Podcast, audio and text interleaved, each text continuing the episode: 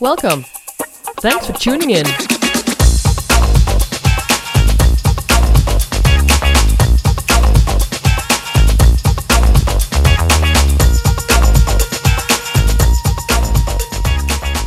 All right, today I'm recording the first solo podcast. Why? Because based on a LinkedIn post that I posted a couple of weeks ago, where I had the bold statement stop measuring touch points, focus on the journey instead. It, got a lot of comments and also questions on okay, but Zanna, uh, either I disagree or can you elaborate a bit more? Which is kind of a challenge if you just have, you know, one picture with one quote. So I thought, okay, let me record a podcast to elaborate a bit more and to answer some of the comments specifically. So why did I even bother to mention, right, to make that quote where I'm saying stop measuring touch points? Because I just see too many tooling companies like the Medallias and the Qualtrics's of this world, and therefore organizations, whether it's public or uh, private, they are overly focused on just measuring touch points. And if you just measure touch points, there's a huge risk that you are missing the essence uh, of what matters most to customers in their entire journey, which uh, I will elaborate uh, more on later on. So I think first things first, what is what? Uh, I think nine out of 10 times when uh, companies that I meet talk about measuring touch points, they're actually measuring channels. Right? They're measuring uh, satisfaction after the call, for example, customer service, or they're measuring the customer effort score on the website. So I think already distinguishing between channels and uh, journeys means that you will cover most of the touch points. So just for clarity's sake, I was advised let's talk about channels and journeys. Then the other element, uh, what was also mentioned, is the life cycle. Or um, when I wrote, sorry, when I saw life cycle, I also thought life events. Uh, so for me, a journey, uh, we tend to use journeys on two levels. Let's say on the generic level, these are maximum, you know, eight to 10 steps that I can go through with an organization. For example, for an insurance company, I apply for insurance and maybe I have a claim, and maybe ask a question, right? All the all the main steps, the main journeys that I go through. And then each of those journey consists of a detailed journey. So if I then deep dive in applying for an insurance, uh, then that detailed customer journey means okay, I start at the website, I fill in a form, maybe I need to send some uh, proof of income to the insurance company. In the end, I receive my materials maybe in my account, and my first premium is taken out of my bank account, as an example. And so, two levels of journeys. Then, when you look at the life cycle, I also see three different interpretations. So, let's say the old school life cycle, and maybe the first journey, was at high level a journey of awareness, usage, uh, service, and I think some another step, like four super high level steps. And I I'm happy that I don't see those a lot anymore because they were way too abstract. They were not super helpful. Then you also have a, a version that's more connected to life events. For example, I turn 18, or I'm having kids, or I'm moving. So things that happen in the personal life of the customer.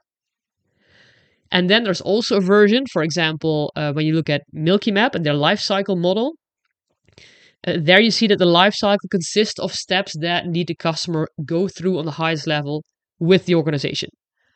And so it's not my uh, personal life events, but they are already steps that I go through with the organization. And a life event could be a trigger for such a journey, but it's not a list of all the possible life events.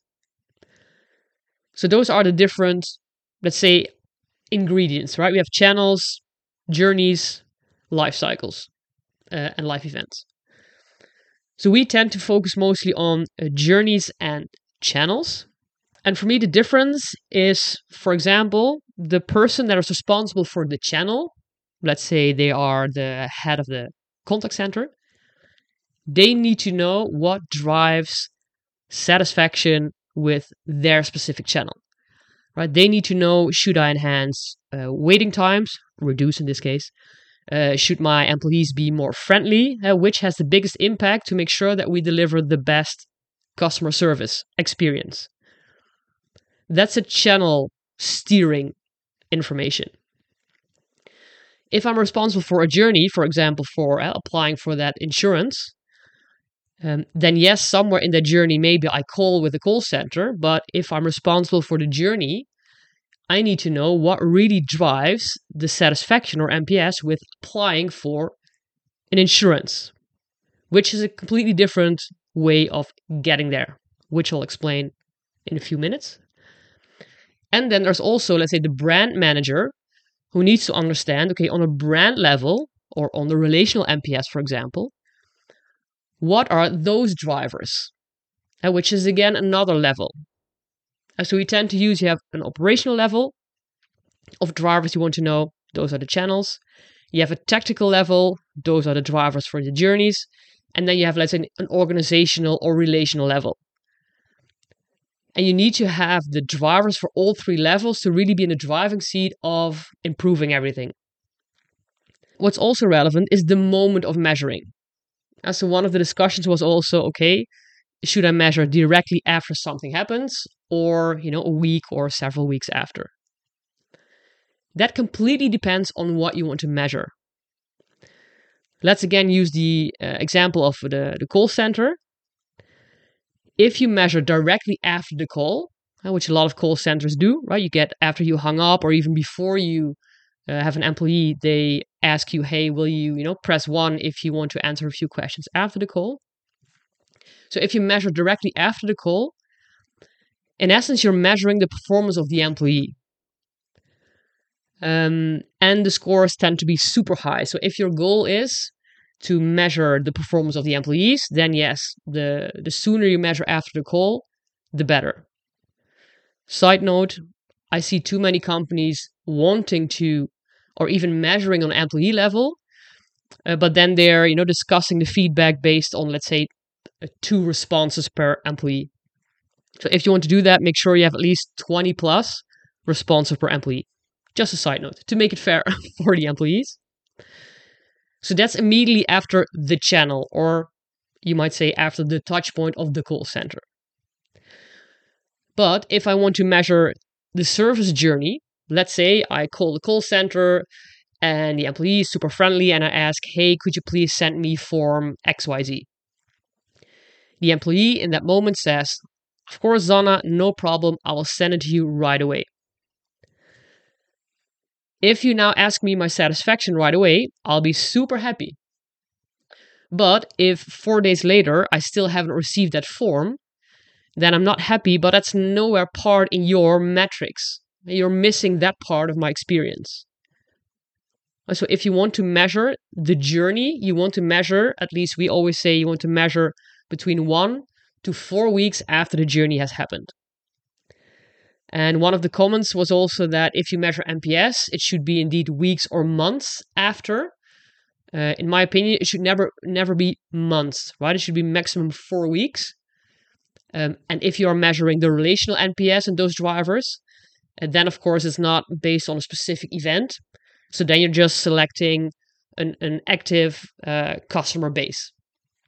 But if you're measuring a journey, uh, try not to measure it later than four weeks after the journey has finished. Uh, one of the other issues that I see with touchpoint measurements is that they are very, very functional. Indeed, was the was it fixed in one go? Um, was the invoicing clear? Uh, they are very functional. There's not a lot of emotion there.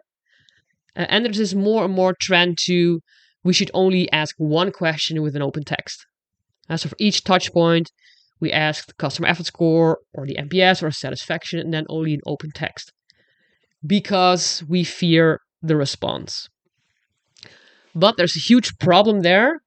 Um, even if the response is super high, if you don't have steerable information, it's nice that you have a high response, but then you cannot improve.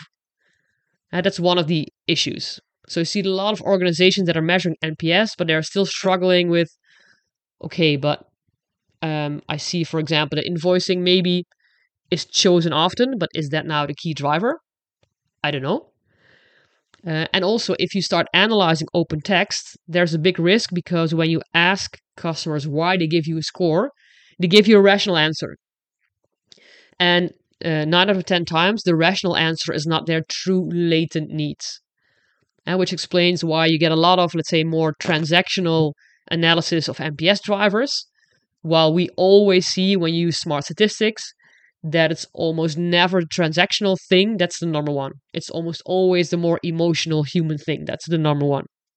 So, how do we do it? Because some of you also said, but you need to use touch points to then figure out what matters in the journey. So, when we map a journey, of course, we map the different uh, steps in that journey.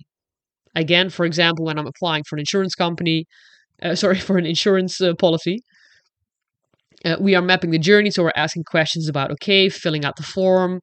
Um, is it is it super simple? Is there a confirmation email? Is that friendly? And do I need to fill out um, additional paper forms maybe? Um, is the my account where my policy is uh, placed? Is that easy? Um, the first premium is taken out of my bank account. Right? So all the elements of the journey, let's say the transactional side, we put in the survey when we want to figure out what drives the journey. That's 80% of the survey. Also 80% of the workshop. But then 20% of the survey is the emotional side. So based on the brand promise, based on just placing yourself in the shoes of the of the customer, what emotions do you want them to experience? Those two ingredients, we then put in a survey that's pretty long, right? 30, 40 statements, and it covers all the elements of the journey. And then we send that survey to customers who have recently experienced that journey. So minimum week, maximum four weeks ago. And then based on smart statistics, now we can see, hey, you know, a topic or um, element X of the journey is five times more impactful than, for example, um, I don't know, the My account. And so then you get hard steerable information on what you need to do to enhance the journey. And that's information that you would completely miss if you're only focusing on separate touch points. Because what we tend to see is that the number one topic that drives my NPS or my satisfaction with the journey are emotional things like um, company X gives me personal attention, or I feel treated with respect, things that you normally would not measure on a touchpoint level, and things that when you discover them should be your design principles for all the elements in your journey. So, for example, if treating with respect is a key driver of that journey, and part of that journey is that I do something on the website or that an account manager visits me, then you want to make sure that those experiences, those parts of the journey, all enhance my feeling of being treated with respect. And so that's why we're always saying you want to understand the drivers of the journey and the pain points of the journey is not just a separate um, addition of all the touchpoint measures. It's really they're really two very different things. Um, so yes, you could optimize separate touchpoints, but if all your touchpoints are scoring well, that's no guarantee that your customers are uh, are happy and satisfied over your entire journey. And of course, I'm always saying this is not sort of the truth, right? This is just my perspective based on having done this uh, a gazillion times and based on every time seeing companies struggle that are measuring with touch points. Uh, but also in our case, seeing every time that we are able to increase the satisfaction of that journey in three months' time with a significant jump, right? Not just a 0.1 or a 0.2. So apart from the statistics and the theory and the, the concepts, every time we prove that yes, this works, right? This way of analyzing and improving the journey works. Because those customers that we measure on the baseline are not the same uh, customers that we measure in the, let's say, T plus one measurement. Let's say in, in April, we measure them and we figure out that personal attention is the number one. Then we start improving. And then in June, we are measuring the customers that recently went through this journey again. So those are customers that have no idea that something has been improved. And so it's a very clean uh, way of measuring things. It's not that you're going back to the same customers and then ask them, hey, what do you think now? Because then they would have already been influenced. I just wanted to highlight two other um, remarks uh, beneath the post. Um, one was a remark where it said, well, a touch point, you always measure a touch point with first time fix or customer effort score. Um, I think that's a very, um, let's say it's a too narrow view. Because first time fix to me is really connected to call center. So if you're measuring the channel, then I completely agree. First time fix is always a driver, so you want to measure first time fix. Uh, but for example, the customer effort score for me is only very usable in the digital side. So it's more on the UX side. Right? The app made it easy for me to, I don't know, check my invoice. Um, but you don't want to measure the customer effort score after the call because here again, we see that ease of doing things is not so much an end metric, but it's a driver of satisfaction with the call, but it's not the key driver. Right? The key driver with call center, for example, is a friendly employee, uh, employee that asks the right questions, etc. And that's a bridge to another comment uh, when it comes to touchpoint measurements. So what, what we do with the statistics, the smart statistics is how I tend to use it, is that you want to look at things um, fully integrated. What do I mean by that? I mean that, okay, if I measure separately um, a touch point, a channel, then of course the conclusion could be hey, if I compare that specific touch point score with the satisfaction of the journey, hmm, we see some correlation. Or if you only ask customers about feedback about a specific topic, then your conclusion could also be hey, but this topic matters for the journey. But if you look at the journey integrated, so you're adding uh, the my account, you're adding the emotions, you're adding, um, I don't know, needing to fill out a digital form, right? Whatever happens in the journey and my emotions. Then you get an integrated view, which means, okay, maybe when we looked separately at the my account, it was really important. But if we now look at it integrated and we add also the emotions, etc., then we see that my account is all or the impact is super low, which we tend to see, or maybe it's not even having an impact because let's say the human aspect of things has just a way bigger impact on the journey satisfaction or NPS. And so when we do those uh, statistical analysis, we never look at a separate part of the journey to see what is impacting the journey.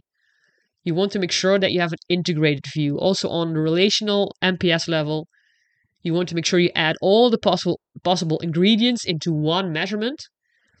And so I'm I'm always surprised that I see I hear more and more that also tooling companies are saying, yeah, we're just we're splitting the survey.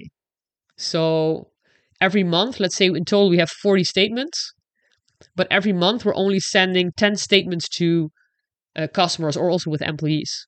And so month one, you get the, the first part. The second month, you get the second part. So that the idea is that the response is higher.